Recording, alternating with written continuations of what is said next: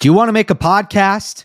Spotify's got a platform that lets you make one super easily. It's called Spotify for Podcasters. It lets you record and edit podcasts right from your phone or computer. So no matter what your setup is like, you can start creating today. Then you can distribute your podcast to Spotify and everywhere else podcasts are heard. Video podcasts are also available on Spotify. You know, I love that. And I promise you, the other platforms don't offer that. With Spotify for podcasters, you can also earn money in a variety of ways, including ads and podcast subscriptions. And best of all, it's totally free with no catch. I've been using Spotify for podcasters from the very start. I highly recommend you give it a try. Just don't post on Monday. Download the Spotify for Podcasters app or go to www.spotify.com slash podcasters to get started. Welcome, everyone, to Monday Match Analysis. I'm Gill Gross, and it is time for a preview of the 2023 U.S. Open, the last major of the year, my home slam. There's nothing in the world more exciting than this, as far as I'm concerned. Now, because this is a major, there may be some new viewers, so let me start by explaining how we do things around here. I will go quarter by quarter. I will give you a dark horse, which is who I believe is the unseeded player most likely to make a deep run. An upset alert, which is the seeded player who I think is most likely to lose in the first couple rounds. A popcorn matchup, an early popcorn matchup, which is either a first or a second round match that you shouldn't miss for the world. I don't care what's going on. Unless there's blood or fire, you should watch it. And then I will make a quarterfinal prediction, which is, of course, who I think will make the semis. And then at the end, we'll talk about the final weekend and what might go down uh, towards the end of the event on semifinal Friday and final Sunday. All right. I don't have much of a preamble here. Uh, bounced back in terms of predictions in in Cincinnati after a brutal Toronto. Got the champion right, got the final right, got a dark horse in the semis. Uh, so hopefully we can uh, keep that going. I'm expecting the same conditions as we've seen recently at the U.S. Open. It is on the quicker side, and it's not going to be too hot. It doesn't look like the conditions should be pretty comfortable. So I don't think conditioning will be as as big a deal as maybe it could be some years at the US Open when it is sweltering hot. That is not what the forecast is indicating. And yeah, that's about all I have off the top here. Let's get into this uh, quarter by quarter. Carlos Alcaraz is the number one seed. He is joined by Jannik Sinner, Alexander Zverev, Cam Norrie, Grigor Dimitrov, Tallon Griekspoor, Dan Evans, and Tomas Martin Etcheverry. My dark horse here is Thanasi Kokkinakis. My upset alert is Cam Norrie. My early popcorn is Sinner versus Hanfmann in round one. I was pretty torn here on dark horse.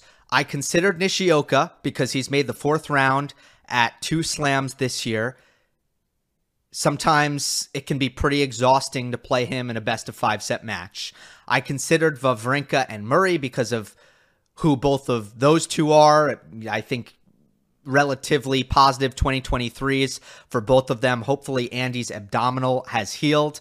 But I, I just wanted to target kind of the softer part of this quarter for my dark horse. If you look at the 16th under Alcaraz's section, which has Griekspoor and Norrie as the two seeded players. I feel like that's the the area of opportunity because the bottom half of this quarter is kind of stacked.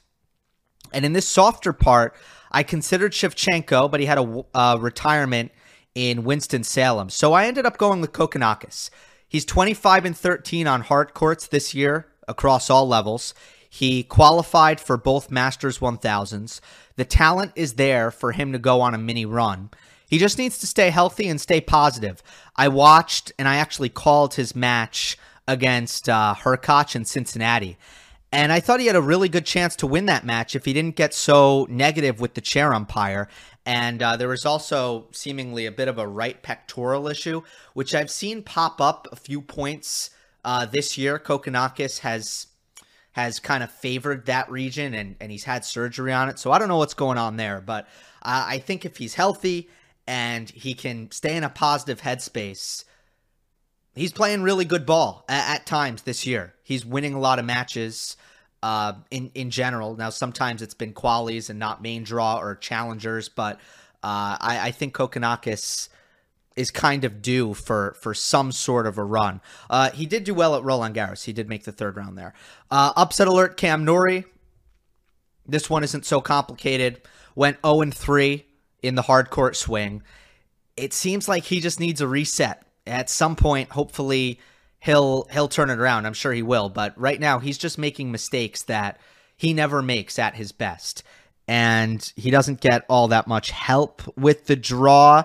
Again, Shevchenko, he's he's a really good young player, and as long as he's healthy, again retired at in in his Winston Salem match, so I don't know what his status is, but that's not an easy first round. And then I have him going up against Kokkinakis in the second round or a qualifier and a qualifier who won a first round match. That's a guy who's on a four match win streak. That's never easy either. So tough draw, tough form. Cam Norrie's my upset alert. Popcorn match. Uh, Yannick Hanfmann taking on Jannik Sinner in round one. Hanfmann has cooled off as of late. He was red hot over the course of the clay court season, and he even had a a big uh, big tournament in the lead in to Wimbledon. His record against top 20 opponents in the last year is 5 and 4. That is pretty astonishing for a player who has I don't think he's ever been top 50 unless he broke into the top 50 very very recently. So, he's been really dangerous to really good players. And Sinner he played too many long matches at the U.S. Open last year, including his first round match against Daniel Altmaier, another uh, another dangerous German player who's uh, kind of been a little bit underranked at times, in my opinion. So this is a somewhat difficult first round for Sinner. I think it could get interesting. Obviously, Jannik should win it, but I'll have my eyes on it. Let us get to the quarterfinal prediction in Carlos Alcaraz's quarter. This is a strong quarter. It's got three of my five top power ranked players. And ultimately, I have Carlos Alcaraz defeating Alexander Zverev. As I get to kind of my big picture thoughts in this quarter, I do want to say, big picture, I saw a lot of bad takes, in my opinion, on this quarter. I saw a lot of Carlos Alcaraz got a bad draw. I don't see it that way at all. Yes, this quarter is the most top heavy quarter of of any of them, meaning I think the best players in this quarter are the best players in any quarter. Again, 3 out of my top 5. But the only guy who got unlucky here is Jannik Sinner. Jannik Sinner is the number six seed, and in my opinion, he's going to have to play the fifth best player in the tournament. Again, according to to form and U.S. Open history, best of five history, all that, right? Just taking taking into account. Uh, you can watch my power rankings if you didn't see that, and you can hear my logic for why Zverev came in at number five. He's the sixth seed and is going to have to play the fifth best player in the fourth round. That's unlucky. Uh, for Carlos Alcaraz, he doesn't need to play Zverev and Sinner. He has to play Zverev or Sinner. And I actually think it's going to end up being Zverev. Obviously, that'd be ideal for Alcaraz. He's had a rough go against Jannik Sinner. I think that there are real reasons for that uh, stylistically. But I also think that Alexander Zverev is a bad matchup for Sinner. Zverev leads the head to head 3 to 1. Uh, but this is more about my intuition about how they play versus looking at their head to head for evidence. It's just that Zverev absorbs pace really well. He he doesn't get rushed easily. And I think you have to to bring a little bit more than relentless uh, baseline power uh, to take on Zverev. I think he handles that very well. And sometimes we just see Jannik Sinner hit a wall against some of those uh, really excellent pace absorbing opponents. Again, Zverev is also just playing well. So, so I think that Zverev's a bad matchup for Sinner. I also think that uh, Sinner, or sorry, Alcaraz is a pretty bad matchup for Zverev which is not something that has been, you know, in the ether. I think because Zverev has a, a pretty famous victory over Alcaraz at Roland Garros last year. Uh, but to me, that was a little bit of a an outlier, in my opinion. And I don't think uh, Alcaraz was playing with a lot of consistency whatsoever at that time. Uh, Zverev doesn't take time away all that well. He's very prone to drop shots. He's prone to getting passive in big moments, which is a horrible habit against Alcaraz in particular. And Carlitos has crushed Zverev twice at Zverev's best tournament, Madrid.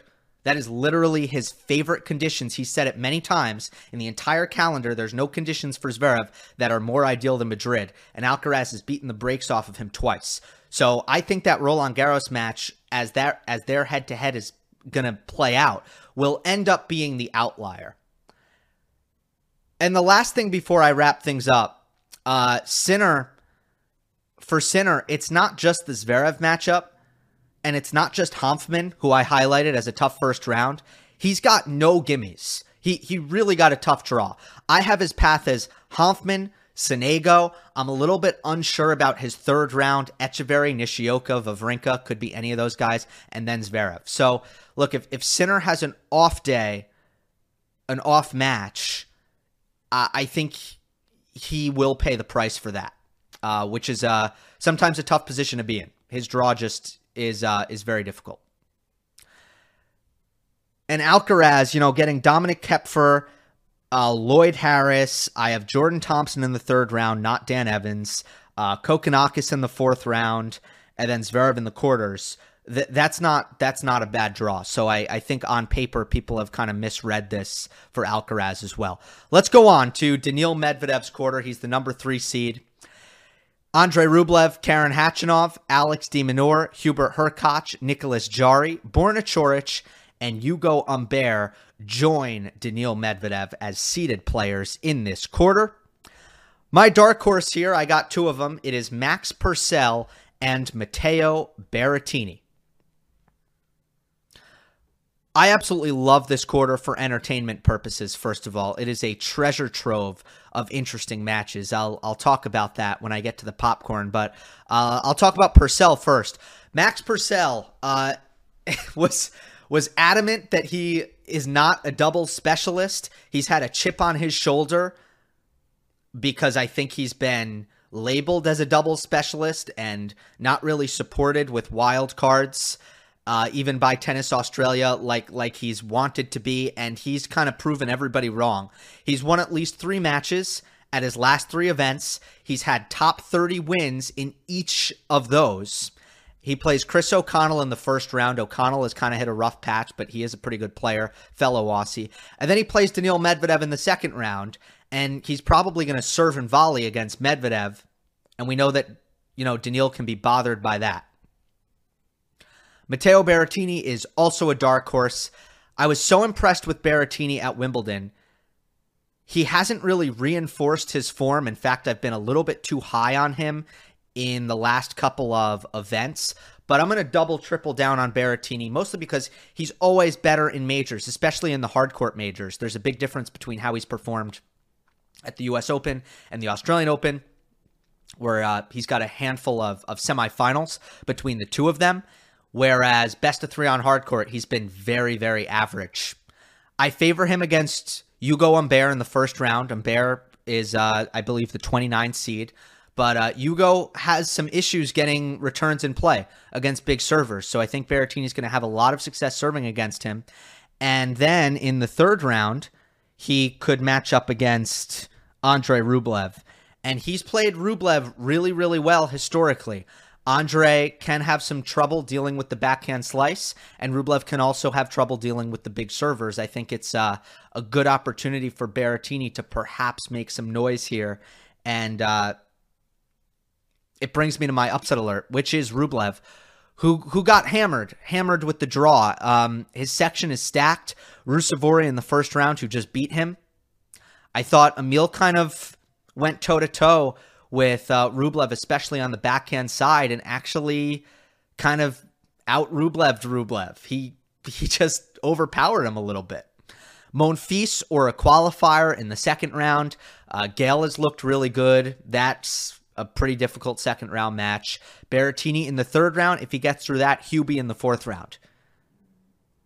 And and Andrei Rublev comes in without form. He's on a three match losing streak, all with losses to players outside the top 50. Popcorn. Second round bonanza. Second round bonanza. I have my draw right here. All I'm going to do is read you all of the second round matches that I have projected in this quarter. I'm going to read you every single one. Medvedev Purcell, Nishikori Coric, uh, Jarry Michelsen, that's the worst one. Lajovic de Minaur, Karen Khachanov, John Isner. Isner, this is his last tournament before he retires. Jack Draper against Hurkacz, Berrettini against Schwartzman, and Monfils versus Rublev. I mean, come on now. How good is that? That's a lot of good matches. Quarterfinal prediction. Okay, I I tried to did did I not did I not fill okay, the slide technical difficulties, I'll have to verbal it. Quarterfinal prediction. That's really weird that that happened. I could have sworn that I typed it in. Uh Hurkacz defeats Daniil Medvedev in the quarters. That is my prediction. Uh I will start by talking about Medvedev. A lot of tough matchups for him. We talked about that with with Medvedev coming in, uh, where it's not that I'm concerned about Daniil and the form. I think he might turn around, but there's always a thing with Medvedev where you look at certain matchups and you know that they could be troublesome matchups. This is this is what I'm seeing here. Purcell, uh, third round, maybe not as much of a problem. Coric, maybe a qualifier. Uh, Demon, fourth, uh, or yeah, yeah, Demon in the fourth round, Hubie in the quarterfinal. And what you see here in Purcell and de Minaur and Hurkacz are great net rushers who can take away his defense. Medvedev has lost his last two matches against both de Minaur and Hurkacz. So if you're Medvedev, uh, you're hoping for in the quarters either Rublev or Berrettini. That would be a lot more favorable. But uh, I think Hurkacz is going to be the guy waiting for Medvedev in the quarterfinals if Daniil gets that far. I thought about picking Hurkacz to uh, the semis in Cincy, but the stats scared me. The stats totally scared me off. He was two and five in Cincinnati. He was two and five against Tsitsipas. So I'm like, I'm going to pick him to beat Tsitsipas in Cincinnati. That seems wrong, uh, but but I should have. I should have done it. I'm going to double down, and or no, I'm not going to double down. I'm going to learn from my mistake. I'm I'm I'm a buyer. I'm bought into Hurkacz's form. The forehand has looked a lot better than me to me. He's hitting it harder. He's hitting it better. He's playing with a little bit more emotion, which has helped him. And he's been more clutch this year compared to last. Last year, he couldn't win a deciding set tiebreak. He struggled in tiebreaks in general, and that was a massive issue for Hurkacz because he's going to play a lot of tiebreaks. And this year, I feel like he's coming through those moments a lot more. He doesn't have an exceptional record in tiebreaks, but uh, but he's been good enough. And I think with the confidence, the fact that he's been pretty clutch, the fact that the forehand looks better, and he's he's he's used his athleticism pretty well on on the hard courts. He's a very good mover on hard courts.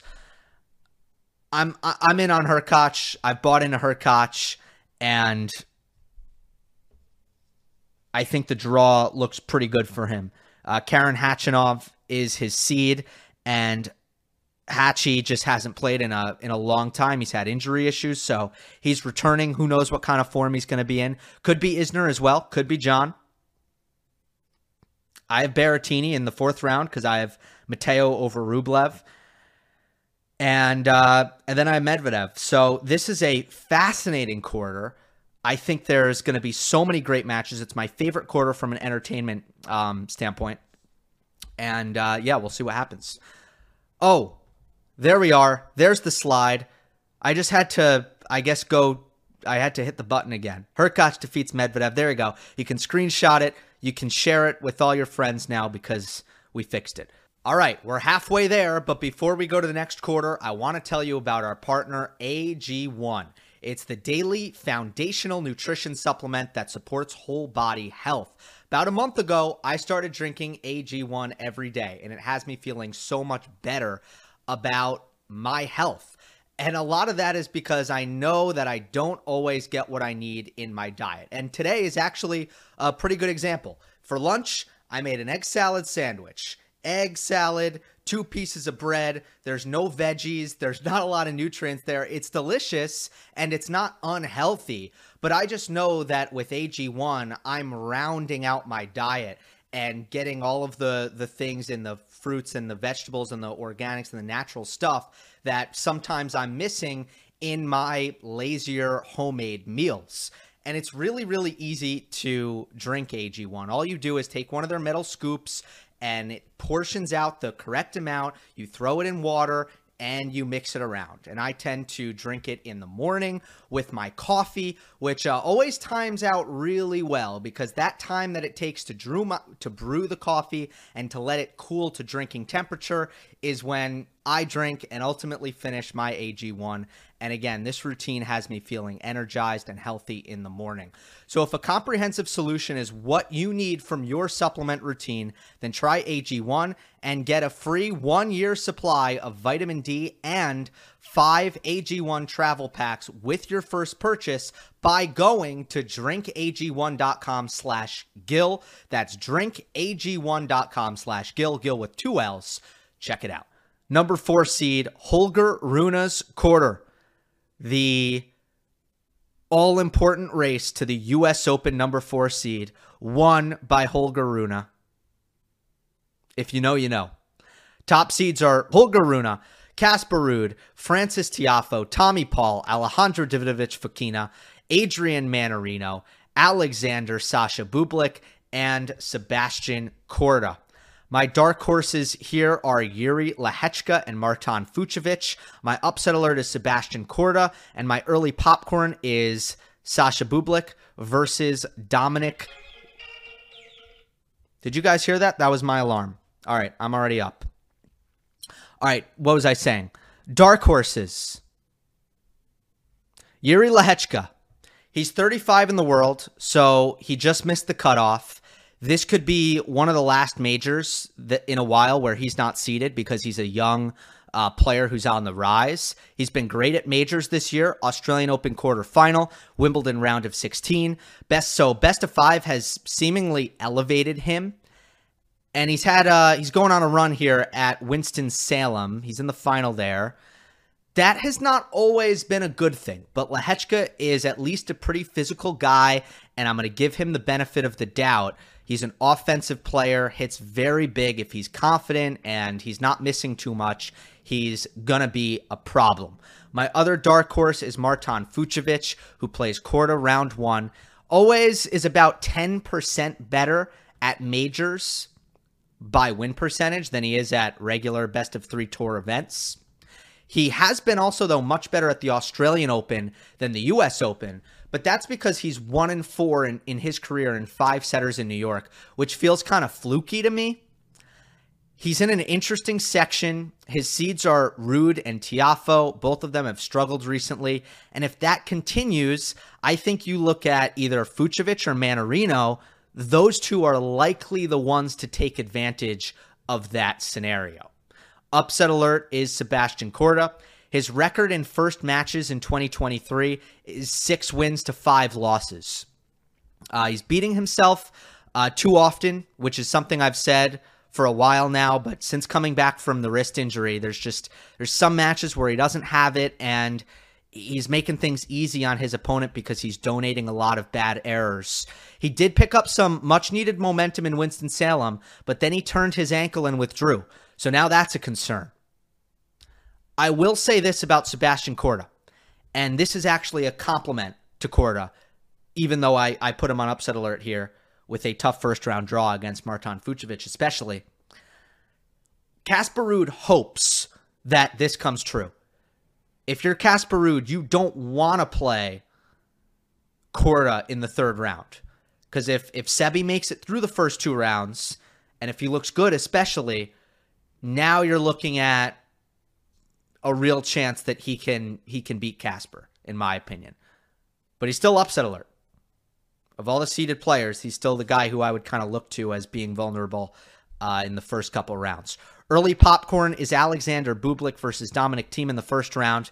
Can't say I'm all that confident in Thiem, who's playing his first hard court tennis since going 0 2 at the Sunshine Double. But Bublik hasn't won a match since Wimbledon, which was his best career run at a major. I said at Wimbledon, he has my attention. Is is he turning a corner here? Is he ready to bring more focus? Is he ready to take things a little bit more seriously? Are things changing for Alexander Bublik? I don't know. We're trying to figure that out. So he's he's an intriguing player to me. Again, he hasn't proven it since Wimbledon. This is going to be a first round match ultimately with a great environment, two very well known players, nice contrasting styles, and contrasting personalities. And uh, it's definitely one that I think will be uh, a lot of fun to watch. Um, overall, this quarter is interesting. It's got seven, eight, nine, and 10 in my power rankings. It also has Gruskin's guys, who I didn't include, Davidovich Fokina and Frances Tiafoe, which basically means none of the tier one or tier two players are here. And a lot of different outcomes seem very, very plausible. The one that I am going with is Tommy Paul defeating Casper Ruud. Pretty simple reasoning here.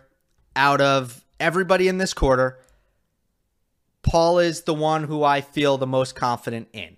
And even if that's a, a relatively low bar for this quarter, I think he'll take a ton of confidence from those Alcaraz matches, even the loss in Cincy. His physicality these days really stands up well to best of five. He's a very level headed competitor. And as long as his forehand is firing, he has all the goods. He has the game to make deep runs at majors like he did at the Australian Open earlier this year, making the semis there. I think that Casper has a good enough draw to gain some confidence in the first couple rounds and play the best hard court tennis of his season in order to make the quarterfinal. Of all the guys who have kind of struggled coming in, and there have been a lot of them, you've heard me already say, I think Medvedev has a bad draw. You've heard me say I, I think Tsitsipas has a bad draw. You've heard me say I say I think Rublev has a bad draw. And all of these guys have, have struggled coming in. That's not the case for Ruud. And I don't really think it's the case for Rune either. So I think of all the guys who kind of needed some relief and needed to pick up some more confidence, I think in this quarter it's Ruud and Rune who have of all of those that group of players, they have been just afforded the nice stroke of good fortune and they've gotten very very manageable draws here. So I would look for both of them uh, as long as Rune is healthy to win some matches. Uh, another thing that that I want to say, if if Paul and Ruud, if my prediction comes tr- true and that's the quarterfinal, that's a, another big quarterfinal in Ashe with the crowd behind Tommy Paul. And I can't help but think about how it could be similar to Tiafoe's win over Rublev last year in the quarterfinal, where you have a, a really, really raucous environment, a guy who's ready to embrace that and is pushed by that in Tommy Paul, someone with momentum and confidence at his back against Casper Ruud, who has has a lot of stress and a lot of pressure, of course, defending finalist points and someone whose confidence has been fragile throughout the year. I just think that could be a difficult environment uh, for Casper to step into and a great environment for Tommy Paul uh, to pull off uh, a big victory. Probably what would be the most rewarding victory of his career, similar to what Frances Tiafoe had last year at this very tournament. Yeah, that quarter, you could see a lot of different things happening. I'm excited to see how this one plays out as well. Let's finish it up on Novak Djokovic's quarter before we get to the final weekend, of course. Top seeds are Novak, Stefanos Tsitsipas, Taylor Fritz, Felix Auger-Aliassime, Lorenzo Musetti, Francisco Cerundolo, Christopher Eubanks, and Laslo Djere. My dark horses here are Alexei Popyrin and Mackie McDonald. My upset alert is Stefanos Tsitsipas, and my early popcorn match is FAA versus Mackie in the first round. Uh, let's start with Popyrin. He is drawn to play a qualifier in the first round. And by the way, this is the quarter where I think uh, there are a ton of qualifiers. I think that there are, yeah, there are eight qualifiers in this quarter. As I always say, whenever I do these previews before before qualifiers are placed, I uh, it it makes me a little uneasy because I, I feel like they could have an effect.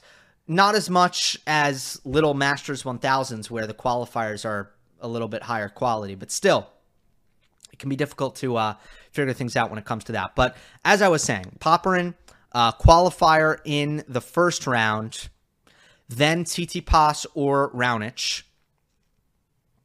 A great combo of serve, forehand, and movement in Popyrin. That's what I like about his game. And he's coming off of two great events in a row. He won the title in Umag and he made a quarterfinal in Cincinnati as a lucky loser, but he, he, lost to Max Purcell, which is a pretty respectable loss in qualifying given how well Purcell is playing. Uh, conditions will be pretty important for Popyrin.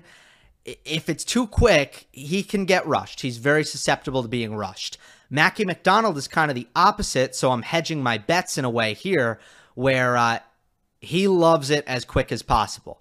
McDonald's at a career high 39 in the world. He won five main draw matches between Toronto and Cincinnati. He beat Andre Rublev in the former, and he kind of sort of beat Rune in the latter. He won the first set, and then Holger had to retire with the injury.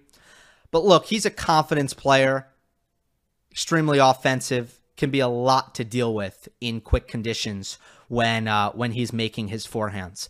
Upset alert is Stefanos Tsitsipas. I just look at uh, I look at his return to serve. It's going to be under a huge microscope in these fast U.S. Open conditions. First up will be Raonic. He's 0 2 versus Raonic, with both matches coming in 2020. He hasn't broken serve in three matches. His last three matches, he hasn't broken serve. And it's Raonic first round. I have it as Popyrin second round. And then it's probably Eubanks or Halys in the third round. I mean, there's just bomber server after bomber server after bomber server coming his way. And huge servers against Tsitsipas early in majors, particularly the hardcourt majors. Usually that has been trouble for Stefanos. So he's another one of these guys who comes in not only in bad form, but also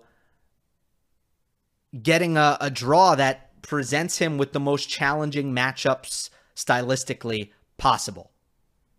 Early popcorn, by the way, I, I, know I put it as FAA versus McDonald's. I mean, it should probably be Raonic Tsitsipas, honestly. If I could only watch one, I think I would watch that one. But uh, I will talk about FAA and McDonald, of course, as well. I'm I'm intrigued in that. I think it I think it'll probably be a close match. FAA has shown some good signs had a good win over Berrettini in Cincinnati.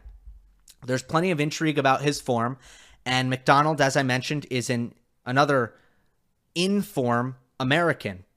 I think that'll be on probably Grandstand or maybe even Armstrong. And uh, that should be a good match. All right. Quarterfinal. In Novak Djokovic's quarter, I have Djokovic defeating Lorenzo Musetti. Yes. Novak has a comforting draw. I'll start with that. He is 11 and 2 against Tsitsipas on a what a 9 yeah, 9 match, maybe 10. I think it's 10. Yeah, 10 match winning streak against Tsitsipas. He is 7 and 0 against Fritz. So those are his two top seeds. But he did lose a uh, he did lose his last match against Musetti. And I kind of have a weird feeling that it it's going to be Musetti here. There's not a lot of great evidence for it. Sometimes you have to make a pick where you're not able to really back it up with stuff that's happened in the past, but you just have a feeling that something is about to kind of turn or something good is about to happen to a player. And that's kind of my feeling with Musetti, who's had a very consistent year. He's kind of winning a match or two every week, just hasn't really broken through with that big run and I just feel like it's coming for him. It's about time for him to catch a break. And the US Open is so often where that happens for young players. Also, the way I have the draw playing out, the only upset he would really need to pull off and route to the quarters would be Taylor Fritz, who, yes, he's 0 2 against. Yes, he has a tendency to be overpowered by big servers and big hitters. Uh, but he can throw a lot of variety Taylor's way, make a lot of balls, make Fritz come up with shots. Taylor has all the pressure at the US Open and he's been a little bit vulnerable recently and he's been a little a little bit vulnerable or honestly a lot vulnerable at the slams. He's got no top 20 wins since Monte Carlo. This would have to be his first top 20 win since Monte Carlo if he were to get through.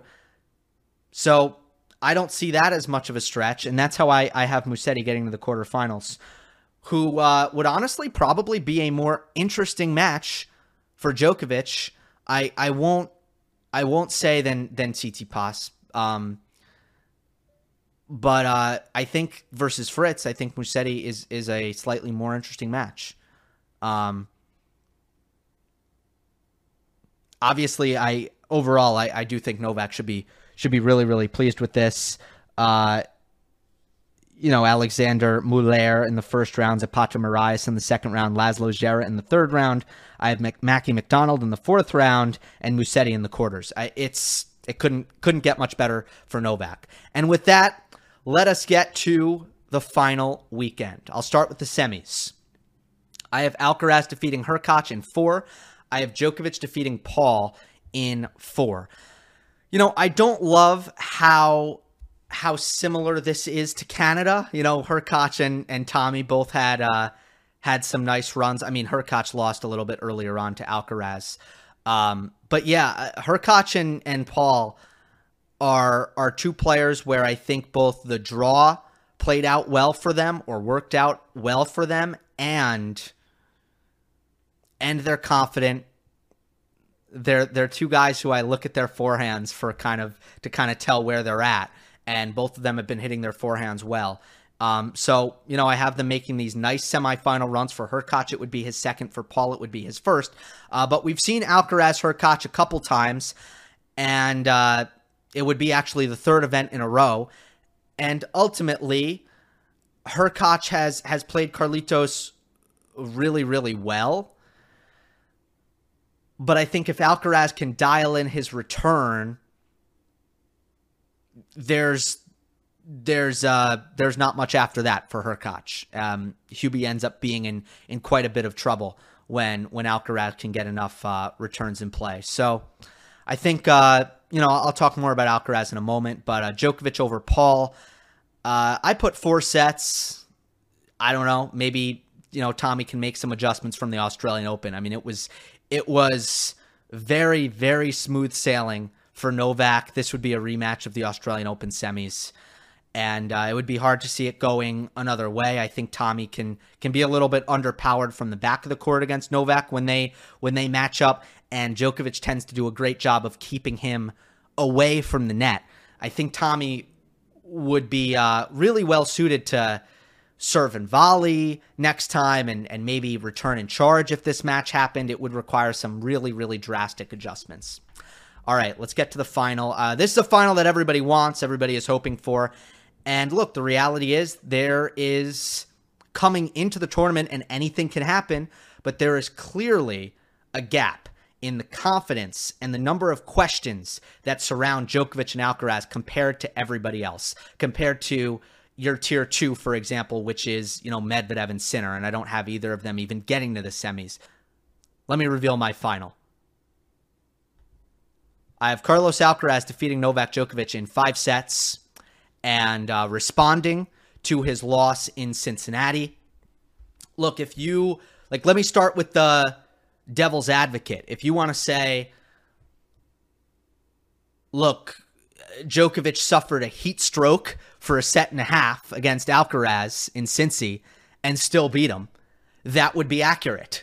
That would be accurate. That would be a very good argument. The reality of this matchup is, and how close it's been, is there's going to be a lot of really good arguments on both sides, and it's just going to be a matter of which ones do you buy into. And here are the ones that I buy into. I think the trend with Alcaraz is that he learns extremely quickly. And I think compared to Cincinnati, he will come in with better legs. He won't be as tired. Uh, better serve, better forehand. Both both of those were getting better and better, but they just weren't quite there. And you know, I just think he he took a, a rest period after Wimbledon and and and Hopman Cup actually, and it just took him a while to get things going. And we started to see him get there slowly, but man, it's not going to be. Uh, I don't expect to see the same Alcaraz two weeks from now than what we saw two weeks ago in in Canada. Um, and if it were Novak, I'd say the same thing. It's just great players don't struggle generally for no reason for five weeks in a row, but it is typical for players to struggle, uh, sometimes coming off of layoffs, especially after very, very physical portions of the season and big accomplishments like Alcaraz did. So, uh, not only that, I think there were some really good mental lessons that Alcaraz has learned over the past two weeks, particularly when it comes to focusing and uh, which honestly had not been great in, in certain matches. You think about the 5 2 lead that he blew against Hurkacz uh, when, when he played him in what was that since you're Canada? They're blending in now. Uh, and uh, and the lead he blew against Novak. Really good mental lessons there. And there are tactical adjustments for him to make against Djokovic. There are things for him to look at. There are some tactics that are working. There are some tactics that are working not quite as well. And I do think that there are change-ups for him to go to. So ultimately, you know, Carlitos wasn't patient enough or physical enough or focused enough. I just think he'll make a lot of corrections, and I'm seeing enough winning plays where I feel like if he comes in with better mental and physical fitness, that uh, that he will come through. Because if when he's at his best, he is more explosive than any player, any player in the world. It's tight. It's five sets. You can make good arguments for Djokovic. Uh, there's certainly a path to victory for Novak, but uh, I see Alcaraz coming back and uh, repeating as as U.S. Open champion. All right. Content plan for the U.S. Open. Uh, first 10 days, I will be live on site in New York. In the past couple years, I haven't been able to do any content, but this year, I am going to try to uh, just do a lot of short form stuff. Uh, follow me on TikTok. It is Gill Gross underscore, I believe, on TikTok.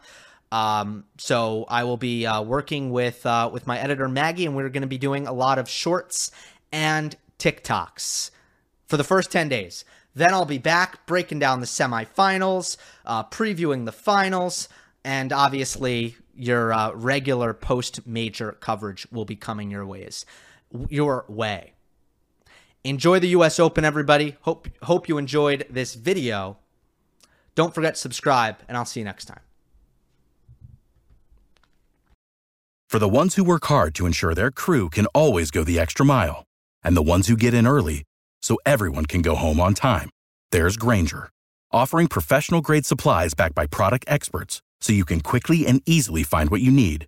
Plus, you can count on access to a committed team ready to go the extra mile for you. Call Click Grainger.com or just stop by. Grainger, for the ones who get it done.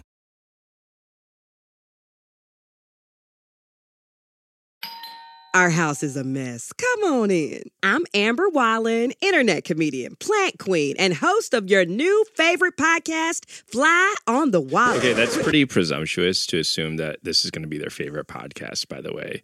Like, come on, Amber. Anyway, that wasp that you just heard interrupt me is my husband. And co host Benjamin Wallen, also a comedian, and I host people at our home. I have a great wine collection in my cellar. Well, you mean the mini fridge? It's a mini It's a mini yeah. fridge. New episodes of Fly on the Wallen drop every Wednesday. Listen in as we discuss relationships, books, and keeping our sweet baby kid alive while we make laughs on the internet. Subscribe to Fly on the Wallen wherever you get your podcasts.